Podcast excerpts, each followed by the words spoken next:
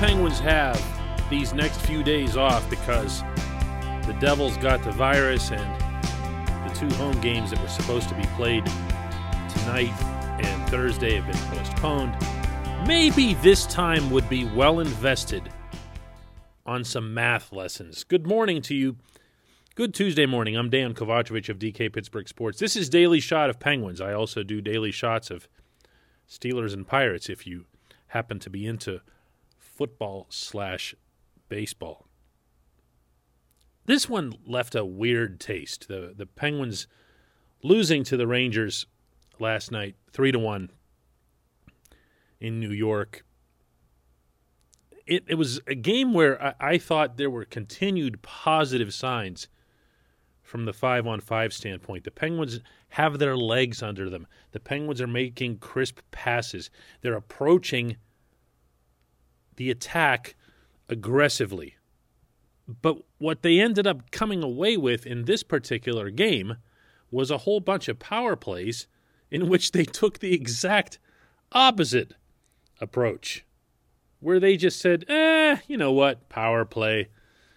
Let's just try something different on the power play. So they did, and you put the same guys out there, and they end up making the same perimeter passes and just bypassing shot after shot after shot after shot.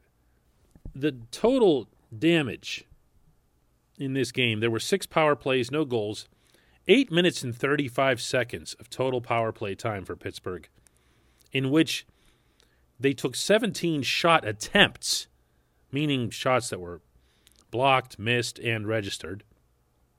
Seven of those actually registered. In eight minutes and 35 seconds of power play time, they had seven total shots on goal and three high danger chances created. Eh, you know, this isn't all that complicated. All this other stuff that you're doing is a waste of time, is a waste of effort, and you know what else it is? It's a waste of talent.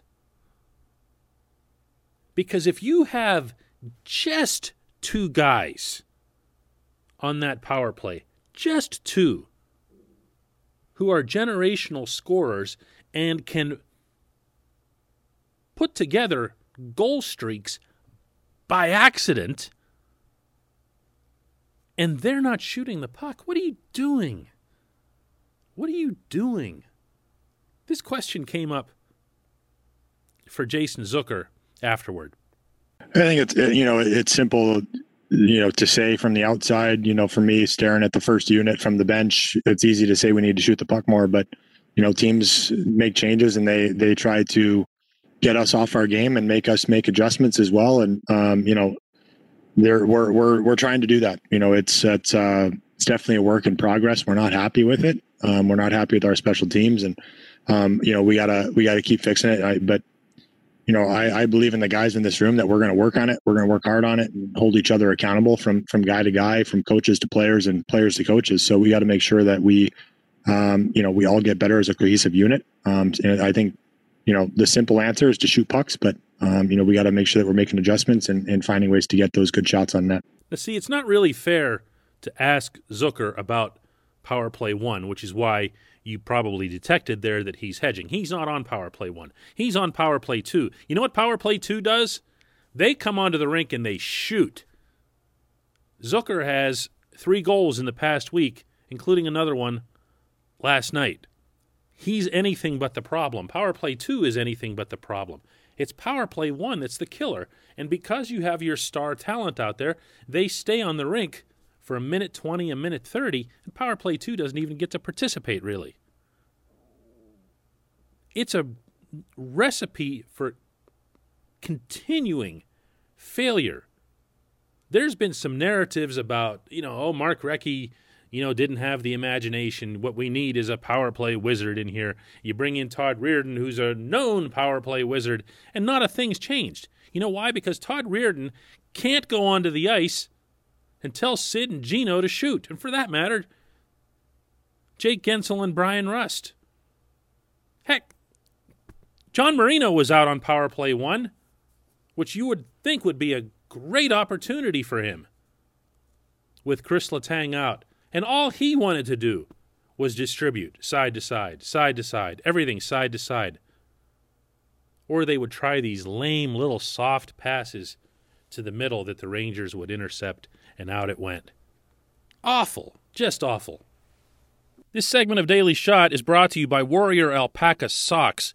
What makes their socks different is the alpaca fiber used in their construction. It's stronger, softer, far less irritating to the skin, more breathable, hypoallergenic, warmer than wool. This is the time of year for Warrior Alpaca Socks. When you go to their website, warrioralpacasocks.com, use the code DK to get 15% off your first order. One more time, warrioralpacasocks.com, use the code DK just for our podcast listeners. Before the game, for what it's worth, Mike Sullivan spoke in what seemed to be a fairly convincing tone about changing the personnel on the power play if that's what it'd take to get results. Nothing of the kind took place. It was the same guys the whole way through, killing the Penguins the whole way through because they refused to shoot on a really mediocre, inexperienced goaltender, I should probably throw in there in Alexander Georgiev. They basically handed this kid the easiest W of his life. Do the Penguins miss Patrick Hornqvist? Of course they do. And I'm not just saying that because he's got five goals in the Panthers' first six games. When he's healthy, and that's not often, he is exactly that type of player. Nothing that he's doing in Sunrise surprises me. But Hornqvist didn't just crash the net. Hornqvist didn't just go there for rebounds or set screens. Hornqvist would yell and scream at these guys to get him the puck because he was taking a beating there and he wasn't about to do it for nothing. And he'd let every one of them hear it because, in his eyes, there were no superstars. He couldn't care less. That's just his personality, that's how he's wired. And even then, they wouldn't shoot anywhere near as much as they needed to. Now, with no presence like that, who's going to make them shoot? Who's going to make them, in, in their heads, just throw away a possession? Because that's how they see it. You wonder why they don't shoot. That's why. They'll see, eh, there's one body there, there's another half a body coming in. Doesn't feel all that right let me just spin around a little bit and see what else I can find, or buy some time to see if I like something better. Instead of just flinging it there. And then telling everybody else, all the inferiors on your power play, you go get it. If you tried that really crude approach that I just described, in that game last night, the Penguins come away easy winners. I liked their overall game. I really did. I, I thought five on five, I thought it was a continuation of the previous game, or the, I should say, the third period of the previous game. They skated hard. They skated with authority. They made passes that were crisp. They forced the Rangers to retreat consistently.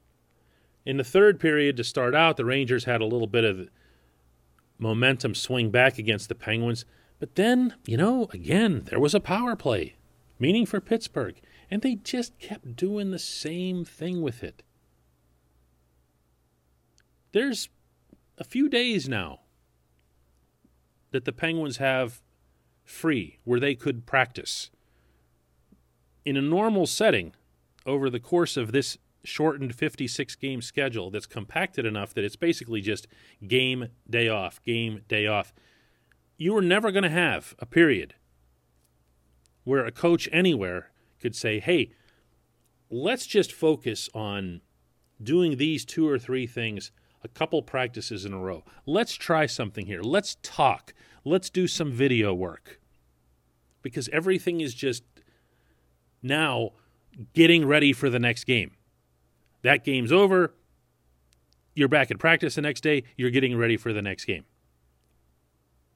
The Penguins are supposed to have a practice today at noon in New York. They're staying there because of the weather at Madison Square Garden.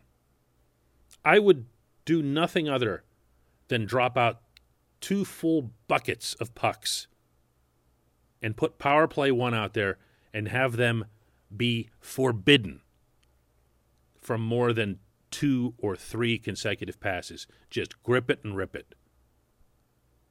At least that has a chance to work. This thing they're doing has no chance. When we come back, just one question.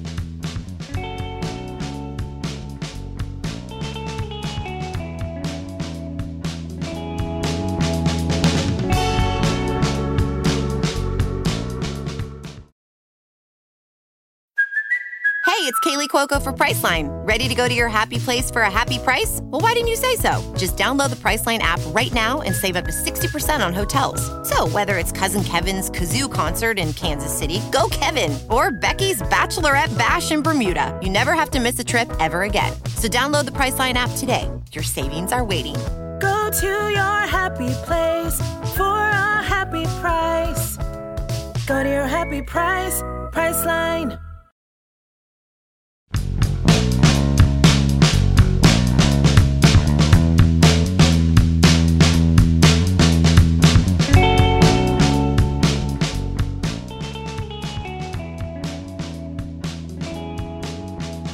Welcome back. It's time for just one question. If you'd like to leave one, you can do so by visiting DK Pittsburgh Sports. Find the article that accompanies this podcast and just drop it right there in comments. This segment of Daily Shot is brought to you always by the good people at the Greater Pittsburgh Community Food Bank. They're committed to providing food for all of our neighbors in need in Western Pennsylvania. They're here for you when you need them. Go to pittsburghfoodbank.org slash get help to find food near you. Today's Just One question comes from Brian, who asks DK, if by some miracle all the Penguins defensemen are healthy again tomorrow, who are you putting with Marcus Pettersson on the bottom pairing? Well, the first thing I have to say is you're kind of loading the question there by putting Marcus on the bottom pairing. I'm not sure he'd be there. If you presume that the Penguins all healthy, would go immediately with Chris Letang and Brian Dumoulin as the top pairing, and that's a safe presumption. And you further presume that John Marino is your next best right handed defenseman, and he's regularly paired with Pettersson. You might be looking at a Marino Pettersson second pairing, and then you're looking at Pierre Olivier Joseph and either Cody Ceci or Chad Ruhwedel. Chad didn't have the best game last night, taking a couple of penalties, including flipping the puck over the glass. He's done that a few times too often in his career. But he's been overall really good. Ceci's been a pleasant surprise. I mean, for somebody who everybody was burying in both Ottawa and Toronto, he hasn't really looked out of place back there. Most of the defensemen have actually performed pretty well, the replacement guys. But everybody healthy is a is a different beast because I didn't even mention Juuso Riikola. So in all likelihood, you'd be looking at Ruhwedel and Riikola being left out. And I know, I, I, can hear you. You're asking about Mike Matheson. What, what, what Matheson? You forgot about Matheson. I didn't forget about him. The problem is, is that he's the wildest of wild cards here. I mentioned Hornqvist's production in the first segment, and fair or not, he's attached to that trade. It's Matheson for Hornqvist, and it's contract for contract, same dollar amount. Matheson's coming here for six million a year, and it's a big commitment. Uh, it's easy to say, well, Jim Rutherford's not the GM anymore, so don't worry about that. You can just bench him or scratch him. And it's not like you'd be hurting the GM's feelings or wounding him in any way. It doesn't matter. It doesn't matter. You still have the contract. You still have the player. And it's still incumbent on you as an organization to try to get the best out of that player. I don't think that Mike Sullivan was just blowing smoke when he praised Matheson's potential. I don't think he was just sucking up to the boss. You know what I mean? He is an exceptional skater. He has a significant offensive skill set, and he does some weird things in his own end. And he tends to be on the ice for uh, an unwieldy amount of goals against. Coaches at all levels will tell you that you can teach defense, you can instruct defense. It's not always true, but they'll tell you that. So the Penguins aren't about to give up on Mike Matheson. The question is if you have all these guys that I just mentioned, by the way, it's nine total, what are you doing with them? Uh, that's where you do need to make some kind of move or moves. If you're the Penguins interim GM or you're the Penguins full time GM, and for what you're talking about here, Brian, we're probably getting into full time territory. Whether that's Patrik Allvin or whoever it is that they would bring in from the outside, because Dumoulin went on LTIR yesterday, long term injured reserve, means he's going to be out for a good while. So this scenario that we're talking about isn't going to be in play for months. But when it is, move somebody. Move Dumoulin. I'm dead serious. I say that with all kinds of respect for everything that he's done in Pittsburgh, two time champion, really underappreciated part of the championship teams, not just on the ice, but also a vocal leader off the ice. Move them. Move them. Because you know what you're not doing in this whole equation? You know what you're not doing? You are not sitting. POJ, you're not doing it. There's no chance of that happening. There's no chance that this management team or a subsequent management team or this coaching staff can watch that kid out there right now and think, yeah, as soon as we get guys healthy, we're just going to sit him. No chance. Really, really good question, Brian. I appreciate that. I appreciate everybody listening, and we'll do this again tomorrow.